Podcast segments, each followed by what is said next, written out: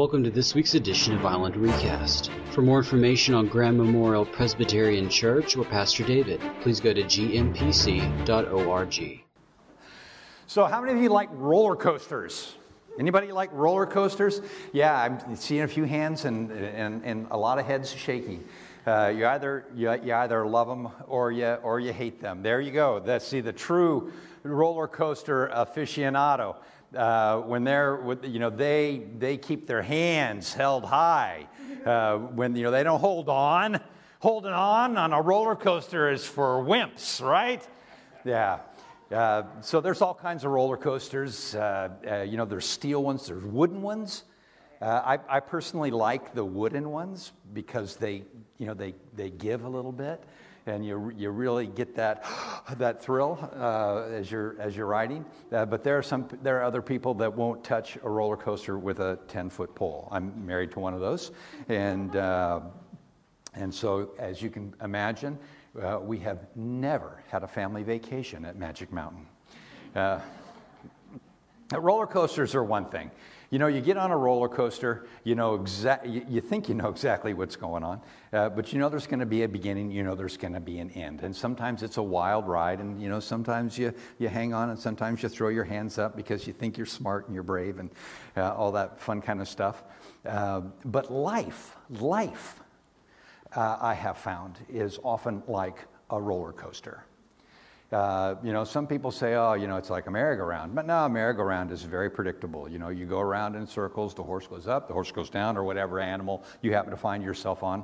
And then they always have those, those the, the, the places on the roller coaster that don't do anything chairs, seats. I go, what, what's with that? Anyway, uh, uh, so I, I, was never a merry-go-round fan. I like the roller coasters, and, and, uh, uh, but life is like a roller coaster. It's unpredictable. There's twists and there's turns. Uh, and uh, the only ones that go through this roller coaster ride uh, with their hands waving up in the air are people that are not all put together. you know, you got to hang on to something. Oh my gosh. If, if you don't hang on to something while you're careening through this roller coaster life, there's no telling where you're going to spin off to. So I'm thinking about that as I'm working my way through the uh, book of Hebrews with you. Um, uh, and especially today, Palm Sunday, uh, you know, we, we uh, had the triumphal entry uh, read for us by Alice, and uh, we sang the songs, and the kids were out there marching with the palm branches. And uh, you probably, some of you that are in the back, you saw Rebecca Smith, our, our children's director. She, she ran from that door to that door, waving palm branches. You, people sitting up front, you didn't, you didn't see that. Uh, uh, but, uh, but while I'm telling you this story, open your Bibles. Uh, open your Bibles to the sixth chapter of the book of Hebrews. Uh, the, Palm Sunday, just a, uh, just a crazy time. And, and, and, and throughout Jesus' earthly ministry, the crowds ebbed and flowed. I mean, there were, there were times when there were so many people around him that he actually got into a boat and pushed away from the shore so that he could speak to more people. And of course, we know about the Sermon on the Mount. And uh, uh, during his earthly ministry, people just gravitated toward him. They'd never heard any, any teaching before. This guy taught with authority. You know, he wasn't quoting somebody else. Well, unless he was quoting the, the Hebrew scriptures. Uh, and, and then, of course, there were the miracles. The people's lives were transformed in the presence of Jesus. Uh, there, were, there were healings. Uh, uh people were brought back to life from the dead. And as, as, as Jesus continued his teaching, some of the teachings got a little hard, a little difficult. And, uh, you know, again, a reminder of uh, the words of G.K. Chesterton, who said, uh, Christian ideals have not been found, uh, tried and found lacking, they've been found difficult and left untried. And so people started uh, gravitating away. And so you see this ebb and flow of popularity of Jesus through his earthly ministry, and then he comes, he comes, into, uh, he comes into Jerusalem, and you know, riding on that, riding on that donkey, uh, and the and the people are just going nuts. I mean, they're laying their cloaks down on the ground. They're, they're, they're, uh, they're waving palm branches, which was a, uh, uh, uh, this was a symbol of national identity. When, when Israel became a nation, the question, uh, what are we going to put on the flag for our nation? Are we going to put the Star of David or are we going to put a palm branch? I mean, that was the, that was the question. So these, these people waving, uh, I used to have a little flag up here. Uh, uh, people waving palm branches as Jesus was entering into Jerusalem was akin to what we see on the 4th of July with people waving uh, American flags. It was a symbol of national identity. Hosanna in the highest, the, you know, the Messiah. People were just so excited. And days later, I'm talking days later, that same group of people were an angry mob screaming and yelling for Jesus to be crucified. You want to talk about a roller coaster ride? That, I mean, that, was, that had to have been one of the most wildest rides of ever. The people to whom the letter of Hebrews was written were Jewish background believers. And they were under a lot of pressure. They were probably living in Rome. They were being persecuted by the Roman government.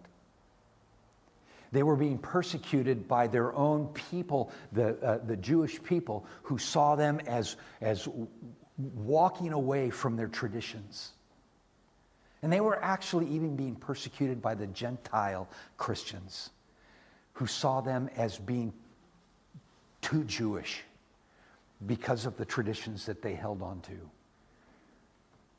And they were, they were in danger of drifting away.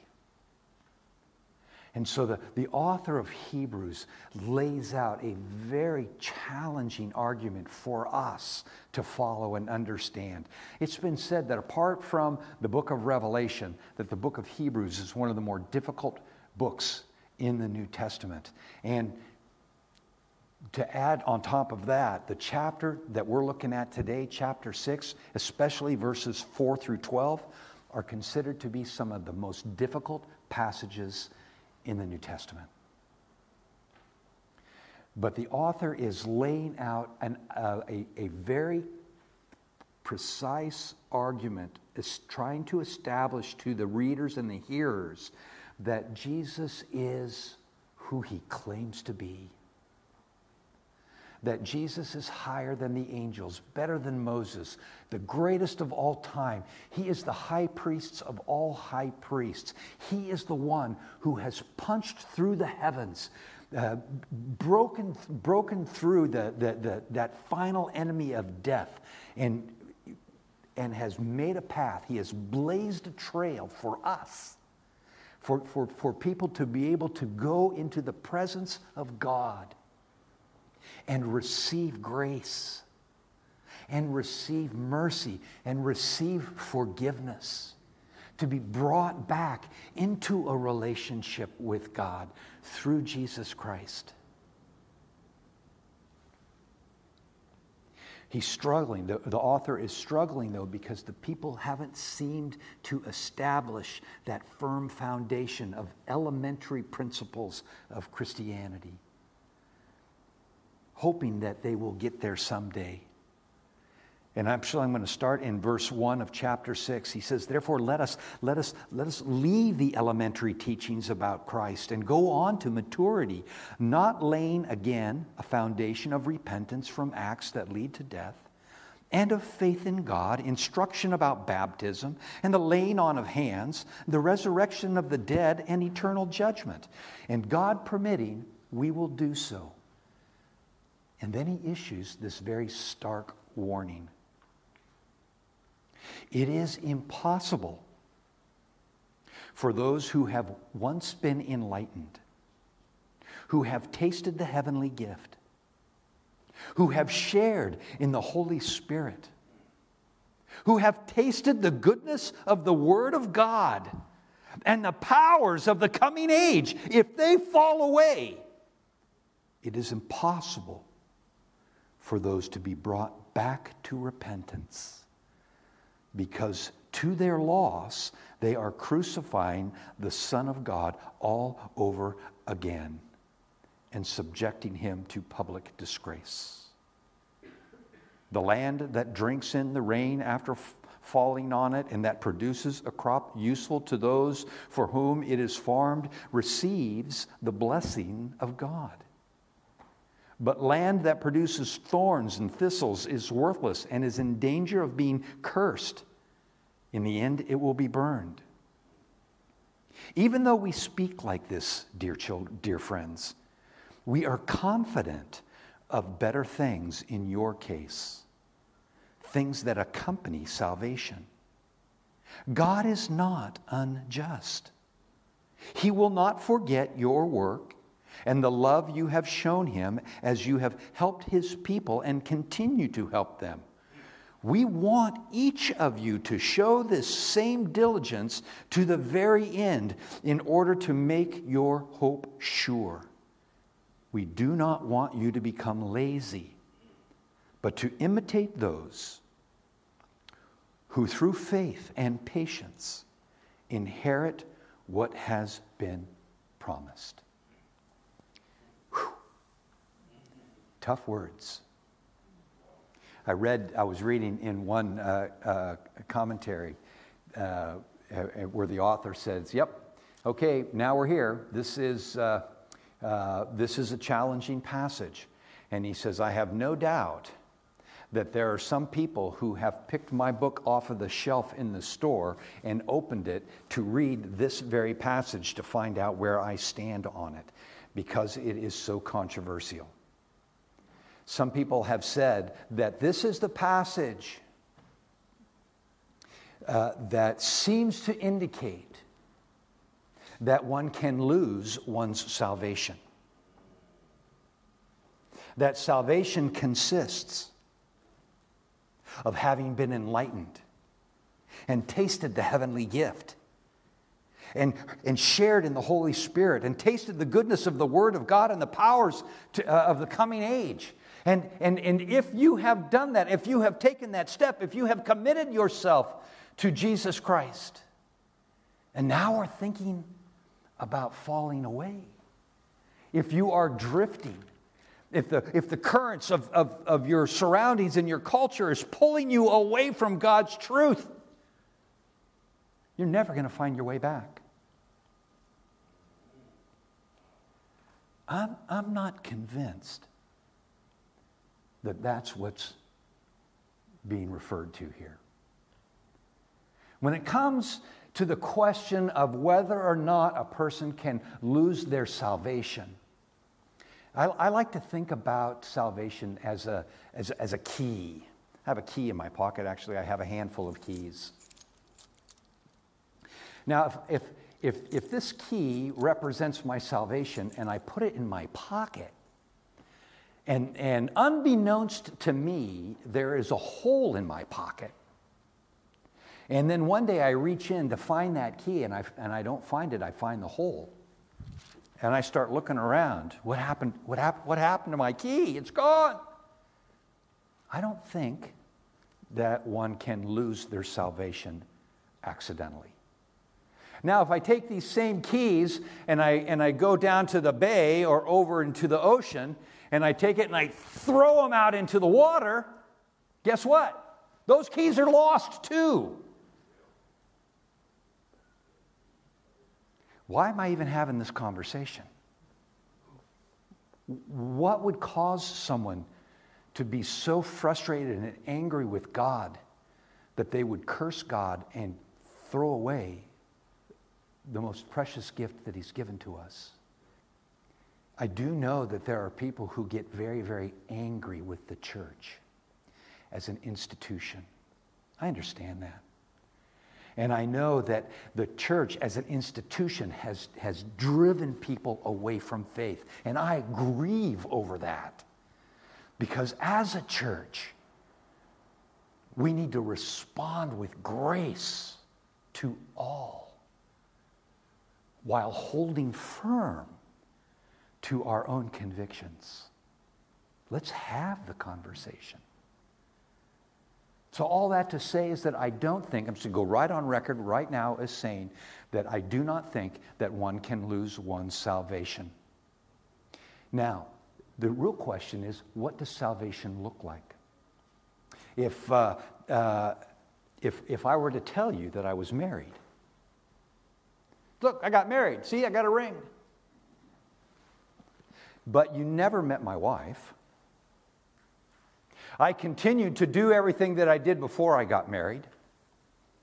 There was no changes in my life whatsoever except for a verbal comment that I gave that I, have, I am now married. Well, after a while, wouldn't you begin to think, wait a minute, I, I'm, I'm not sure he's really married. He doesn't act like a married man.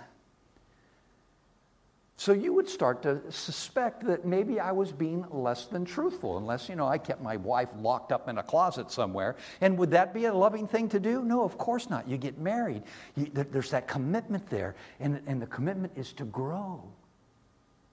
And, and you know, when you, I tell, I tell couples this when I do premarital counseling, you need to understand at this point, you're both on your best behavior.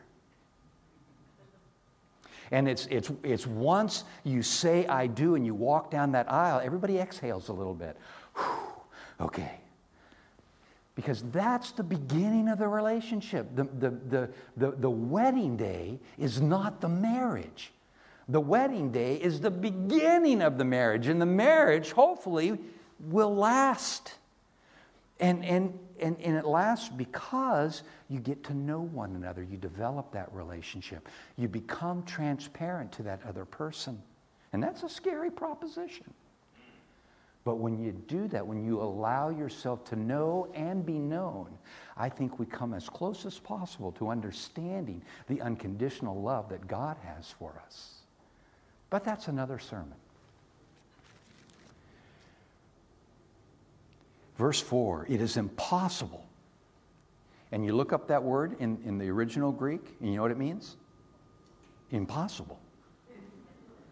It is impossible for those who have once been enlightened, for those who have tasted the heavenly gift, those who have shared in the Holy Spirit, who have tasted the goodness of the Word of God and the powers of the coming age, if they fall away, to be brought back to repentance. Who are we talking about here? I can't help but think that we're talking about those crowds who were there on Palm Sunday who ushered Jesus in, waving the palm branches and, and shouting, Hosanna in the highest. We see evidence of all of these things in the lives of the people during the earthly ministry of Jesus. To those who have once been enlightened, to have an authentic encounter with the person of Jesus Christ. And they did. And they were blown away because they had never seen anyone teach with such authority, tasted the heavenly gift. There's a, there's a wonderful passage uh, where Jesus is, uh, uh, uh he's just finished feeding the 5,000 and he goes to the other side um, and, and, and the crowds follow him. And they say, Rabbi, how'd you, how'd you get here? Well, and he said, You know what? You, you, you came not because uh, uh, of the miracles, you came because, you, you, because you, you got a free meal. That's all you want. And, and they said, Well, you know, Moses gave our uh, ancestors uh, manna in the desert. What do you give us? Uh, and he said, You're mistaken. It wasn't Moses that gave it, it was God. And oh, by the way, if you're really interested, I'm the bread of life.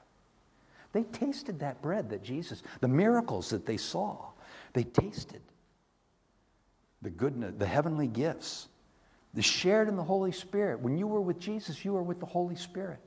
I'm convinced that Jesus, fully God and fully human, everything that he did during his earthly ministry, he did in and through the power of the Holy Spirit. And I believe that that same power is now available to us. They watched it, they participated, they saw him raise Lazarus from the dead, they saw him heal the blind man, the crippled the lame, the, the, the, guy with the, with the withered hand. They, they, that was the presence of the Holy Spirit bringing healing into this world. They tasted the goodness of the Word of God. Jesus unpacked Scripture like they had never heard before. Blessed are the poor in spirit, for theirs is the kingdom of God.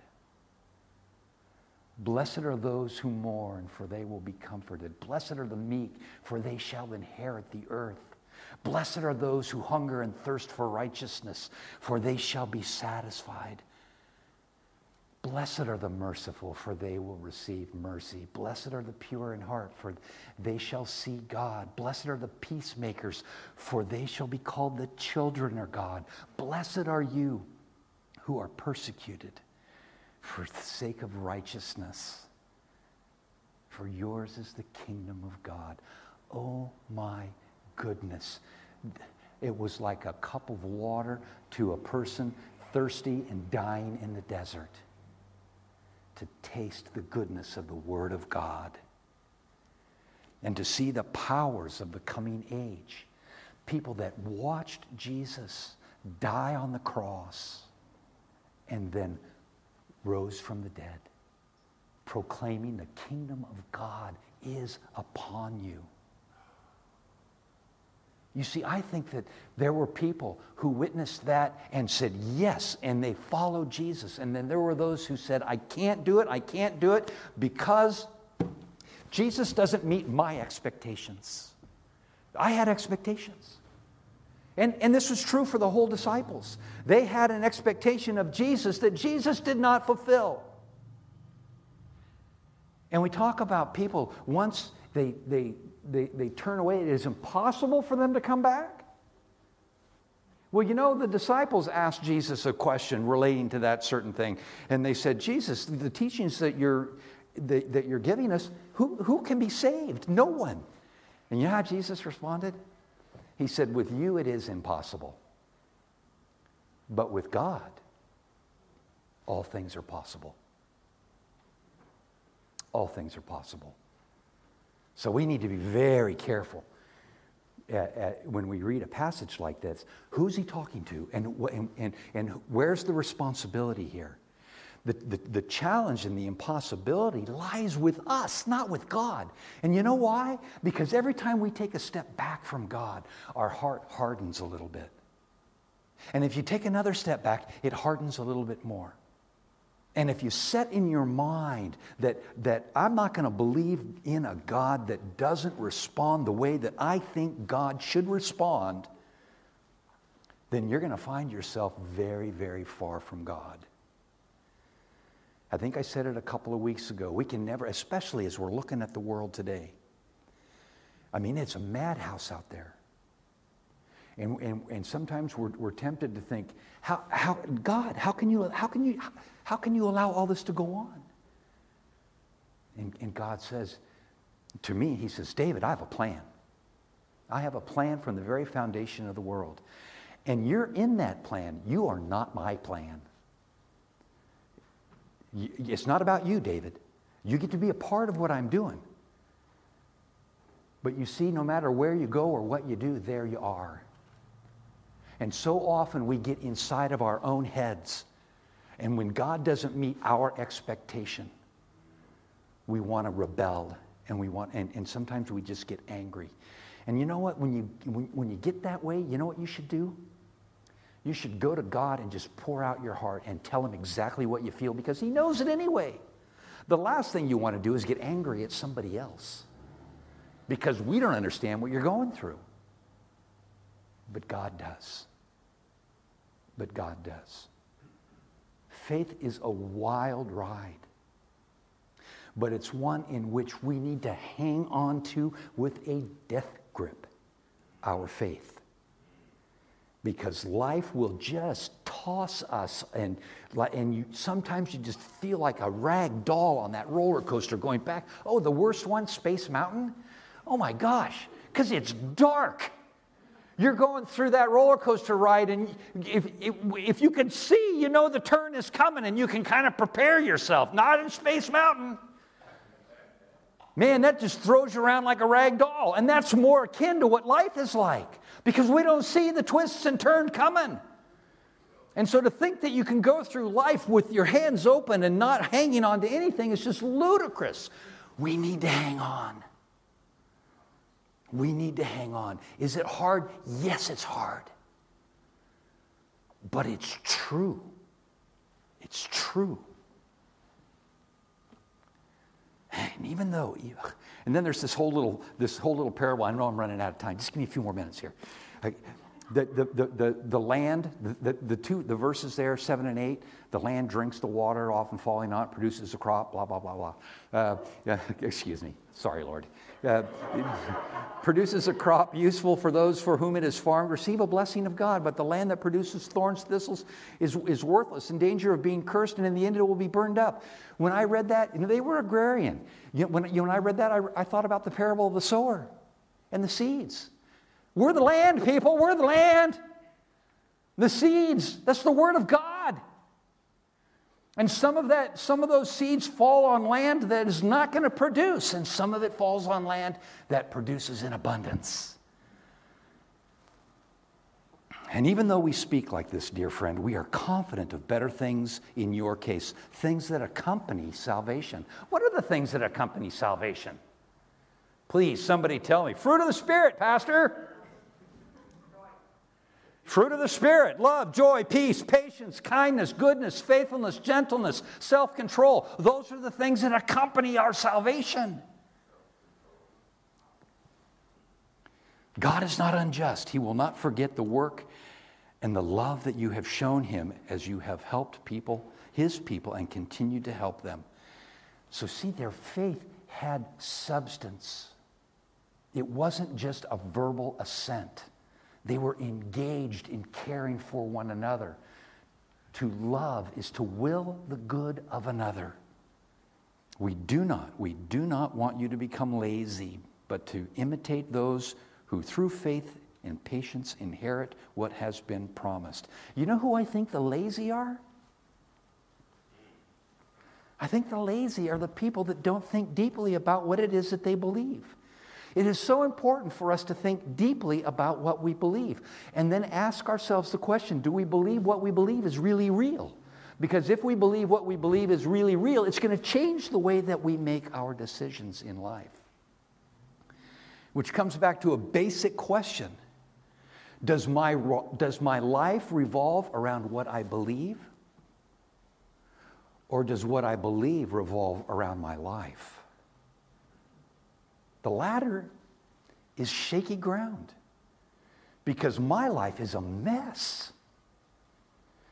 And if I couched my beliefs in, uh, based on my own life, I, I, I, perish the thought. That's why it's so important for us to know what the Word of God says. It is that external authority in our lives, that mirror that draws us back to God who He is and, and, and how He wants us to live. I think the lazy are the ones that get involved in mob mentalities. And I hate to say it, but I think we see that at the beginning and at the end of Passion Week. I think what you see as Jesus rides in, I mean, it's a great day, and everybody is yelling hosannas and waving the, the, the, the, the palm fronds and palm fronds. And I, I think it's mob mentality. And a few days later, the same crowd. They're whipped into a frenzy by, by a different voice. I think that whether they are waving palm fronds and shouting hosannas or, or demanding that Pilate crucify Jesus, I think that it is a function of mob mentality and they are basically lazy thinkers. If you let someone else do your thinking for you, dare I say it, you're lazy. And we cannot afford to be lazy. There's too much at stake. The, the, the ride is too wild. And God has promised us not a merry-go-round, not a walk in the park, but a challenging life filled with twists and turns that sometimes just make us weep but at every moment, every step, He is there, bringing peace into our hearts that belie our external circumstances. Oh, it is a wild ride, but one we need to hang on to with all our strength, with all our heart, with all our soul, and with all our mind. It's a ride worth getting on. And God will see us safely through to the other side. Let us hold together, encourage one another, think together, serve together, love together.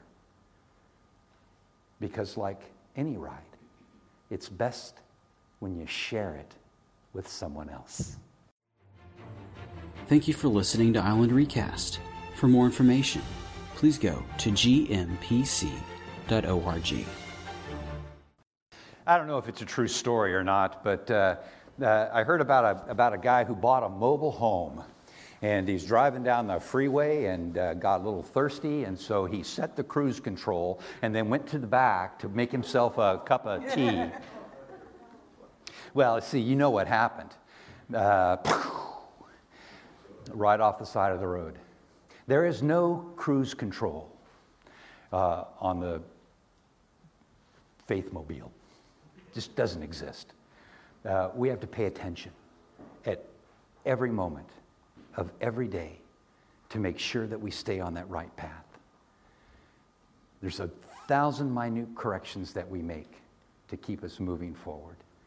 And we do it together as we think deeply about our faith in who we are in Christ. In his epistle, John wrote that they went out from us to show that they were not of us, for had they been of us, they would have remained. Let's remain together. Let's work through it together and celebrate the gifts that God has given to us as we live into this kingdom. Hope to see some of you on Thursday night. Hope to see you next week. Take this week to think about who Jesus is, what he did for us in preparation for celebrating his resurrection.